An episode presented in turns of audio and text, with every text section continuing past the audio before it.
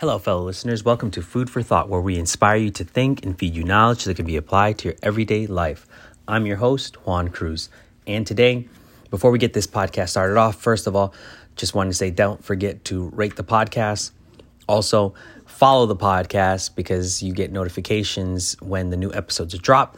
And then also share the podcast. This podcast helped a lot of people. So, if it's helped you, well, then definitely it's always nice to share all these things that help us to inspire us to be better. So, definitely going to give a shout out to Jared's. Um, Jared's for sure. Why Jared's? Well, big elephant in the room. Everybody always has a problem with jewelry and everything, and it's always one main reason. Everybody likes jewelry in some way, shape, or form. It's just what your taste and style is towards some type of jewelry. Now, elephant in the room is always conflict, right? Blood diamond, where did it come from? The beautiful thing about Jared's is they are conflict free diamonds because they own their own mines. Also, the grading companies that they deal with are conflict free companies. So you never have to worry about that. They're reputable businesses. Now, Jared's is five times the size, so that means five times the selection.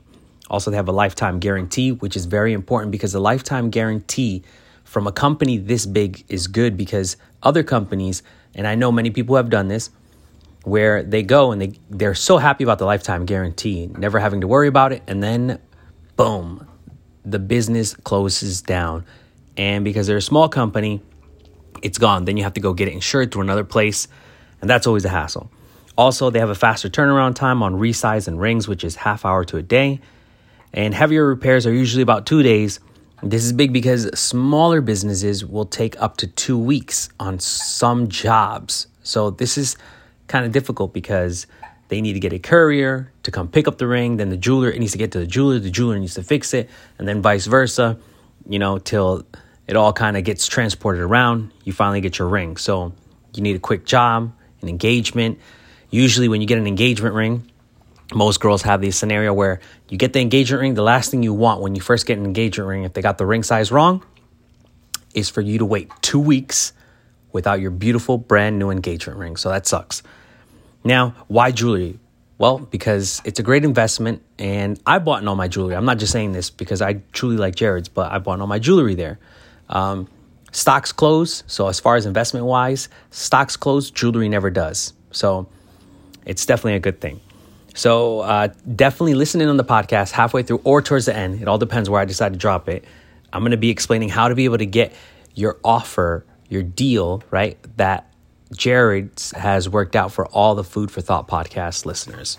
So, and uh, if you like the Valentine's Day special, share them with other people. Hopefully, this inspires you towards the last day where I'm going to be explaining what exactly the true essence of love is. so, we last left off we last left off on love is kind. So, what's one thing that's very important? Uh, first, we had said uh, love is patient, day one. Day two, love is kind. Now, this one's jumping a little bit forward, but this is day seven. Now, remember, I'm just picking and choosing certain things that are going to be seven episodes for Valentine's Day. So, day seven is love believes the best. Now, we have two different separate rooms that we have specifically for our loved ones, right?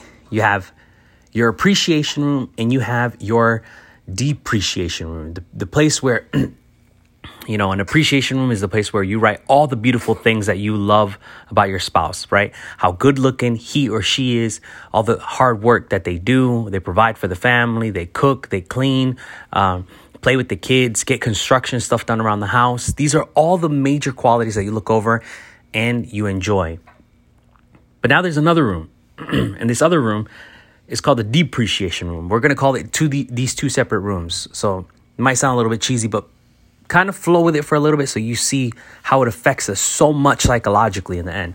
Now the depreciation room is where you write all your bad thoughts about some about the spouse every bad thought, everything that they do wrong, the sneeze, the way that they sneeze and maybe they don't turn the right way, um, the way that maybe as they're driving, they're very inconsiderate and you're telling them slow down and they don't. I mean, every little minor detail thing.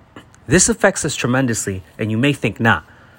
But let's start off with the appreciation room because this one is a little bit easier. And this is where um, it's harder for us to kind of recognize these things because in the beginning, when you first are dating, engaged, or even in the first year of marriage, it's very easy for you to look at this appreciation room because you look at this appreciation room and you spend nights there when you're first dating somebody. You live there. I mean, every night you stay up thinking about this person, how good looking they are, how charming he was, how he opens the door, how he said, bless you when you sneezed. I don't know, the dumbest things ever. But the appreciation room, when you're dating, you spend every night there, every hour, every second, just thinking of all the great qualities. In fact, you live in La La Land. The depreciation room doesn't even exist for you when you're dating this person. And the appreciation room is nice because this is the room of all the positive in your wife, in your husband. Um, this is where every great quality gets put in. But of course, as time goes by, it gets harder and harder to live in this appreciation room. Because the truth is, as human beings, we are so flawed. We have in our nature is like a malignant side of us, right? There's always something, right? So natural for us to be evil in some way. I mean, you may disagree with me, but truth be told, if it's in your nature to be good, somebody punches you, you give them a hug, right? If that's your nature. But your nature truly is is not as good as what you may assume it might be. So, somebody punches you, your nature is going to be either to hit them back, get angry, right? Even if you don't hit them, the fact that you're angry it doesn't mean that you have a good nature. Anger is considered an evil nature, right? So, we see how as time goes by we begin to realize the human being that's really living that's been this mask that this human being's wearing this martian that you've been living with that you thought was a human being and you're realizing oh my god they're not what i thought they were. So now this depreciation room begins to grow because you're realizing the things that you've never seen before the socks that they throw on the floor the fact that they don't flush the toilet the fact that they pee and it goes all over the toilet and they never clean it they never cook they never say hi to you they never say goodbye to you when they leave. The fact that they don't bother to clean and shovel your driveway or I don't know, whatever it is, they don't get you a cup of water or they buy themselves a snack and don't think about you after you always think about them. I mean, whatever thing you want to think about, everything that's absolutely negative goes into this depreciation room. And this room grows and grows and grows and grows and it gets so big that it's almost impossible to be able to fathom how big this room gets. Now, here, this room is filled with weakness and failures of your spouse. I mean, bad habits, hateful words come out of this room. This, this room is like the Pablo Picasso of rooms of, of, of how negative a human being could ever be you found new ways, found new words in the Webster's dictionary to be able to describe how bad of a human being this spouse is. And it, and it's interesting because stay in this room long enough and you get depressed. It's interesting because in psychology, those who live in the future are always anxious, right? Because they're always thinking of the future.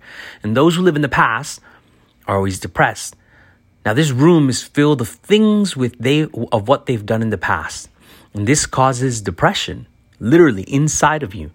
So, because if, if this sadness kicks up, you start to think to yourself, why did I marry him slash her? Why?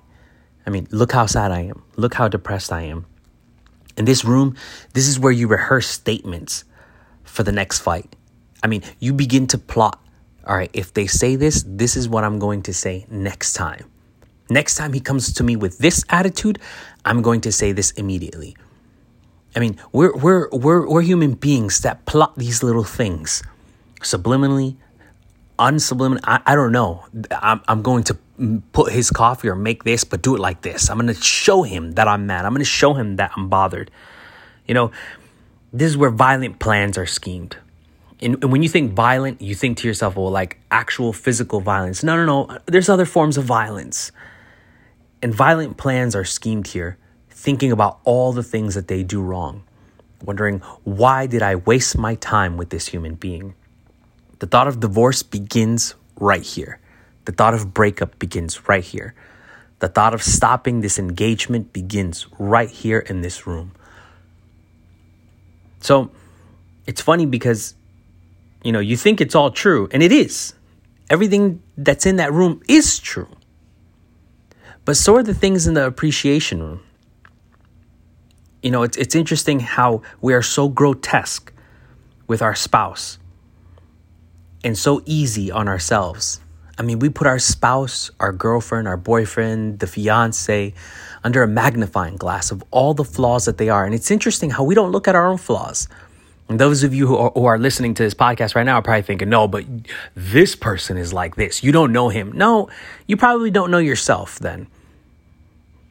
Because either either you're marrying the wrong human being, which you should not be marrying, or dating the wrong person, which you should not be dating, or you know that they're the right person, but you put them under a magnifying glass because you want them to be absolutely perfect just for you. But yet we don't look at our own flaws. Do you think you're so perfect? Uh, I, I say you, like to whoever's listening to the podcast, but I also take it for myself. But do you think you're so perfect that you do absolutely no wrong? Do you think that they don't have a list in an appreciation room, in a depreciation room of themselves about you? And if your list is big, don't you think their list is probably pretty big too? Have you ever thought to ask them, what do you not like about me? You know, but the, the important thing is, is you, we have to begin to choose to not live there. To stop running to this room every moment that things get tough.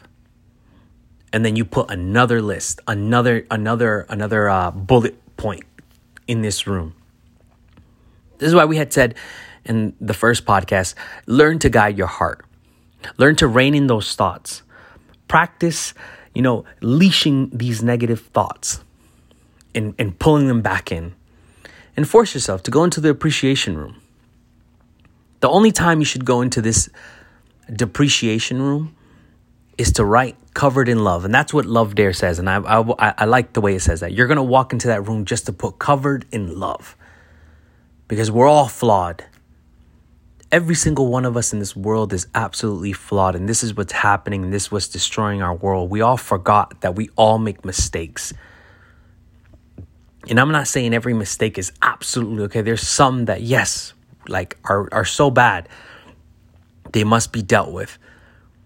But overall, we all make small minor mistakes. So in the love dare, they they have something very interesting that I think is very good for you to try if you get the chance. If you get the chance, make two lists.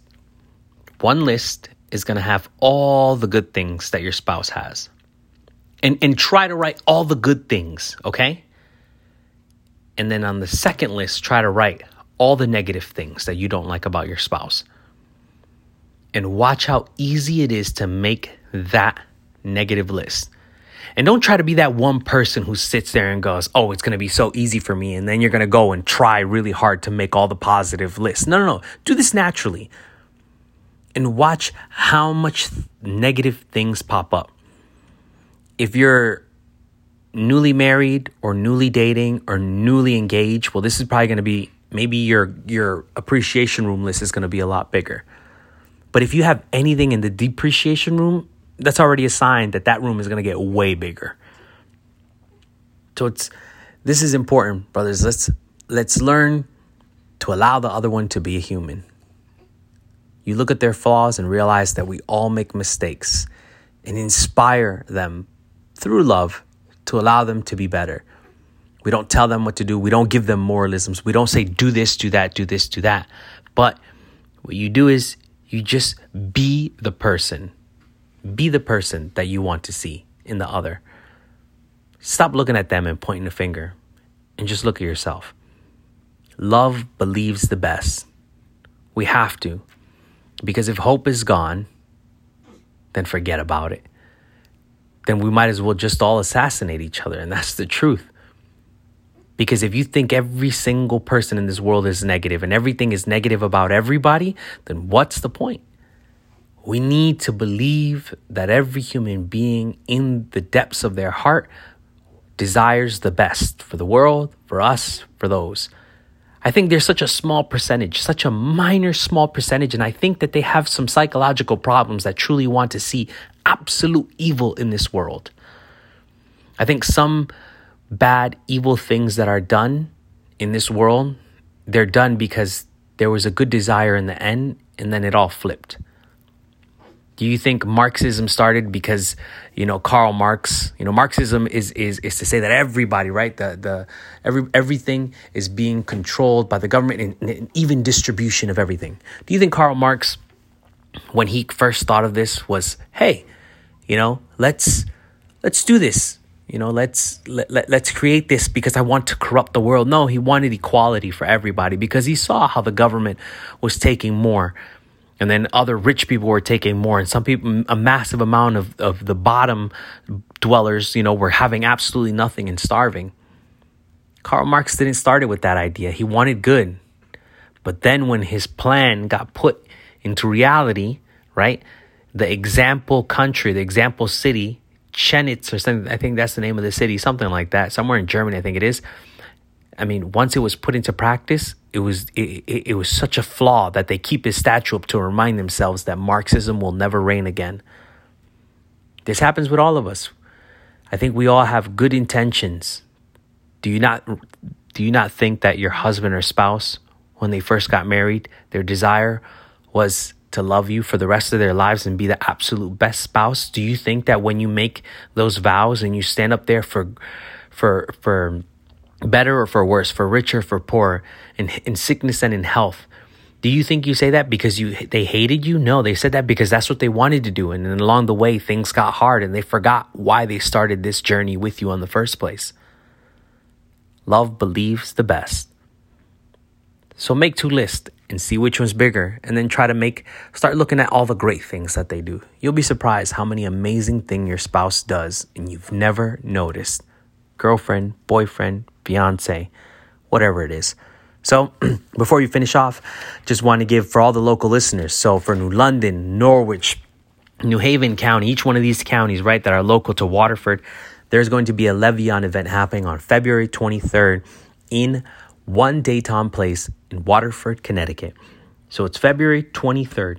Now, the beautiful thing about Le Vian is that they have the top 5% of jewelry, quality jewelry in the world.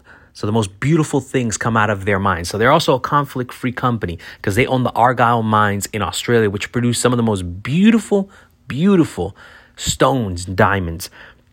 They're a 500 year old family run business. So they're one of the oldest business in history, which is a big thing. It's a big thing to say about the company. They're also in charge of the, uh, the crown jewels of Persia. So it shows that those are some of the most beautiful jewels and, and, and Persia decides to leave them in charge of those. Also, um, whatever product that you buy, you will be buying one of 20, one of 10, one of 50. I mean, it's, it's unique quality jewelry that you're going to be getting on that day. Also, only on that day, you're going to be getting 20% off. Only on that day. So if you look at something, something looks beautiful, and you go, ah, oh, let me think about it and come back tomorrow, forget it. 20% is off the table.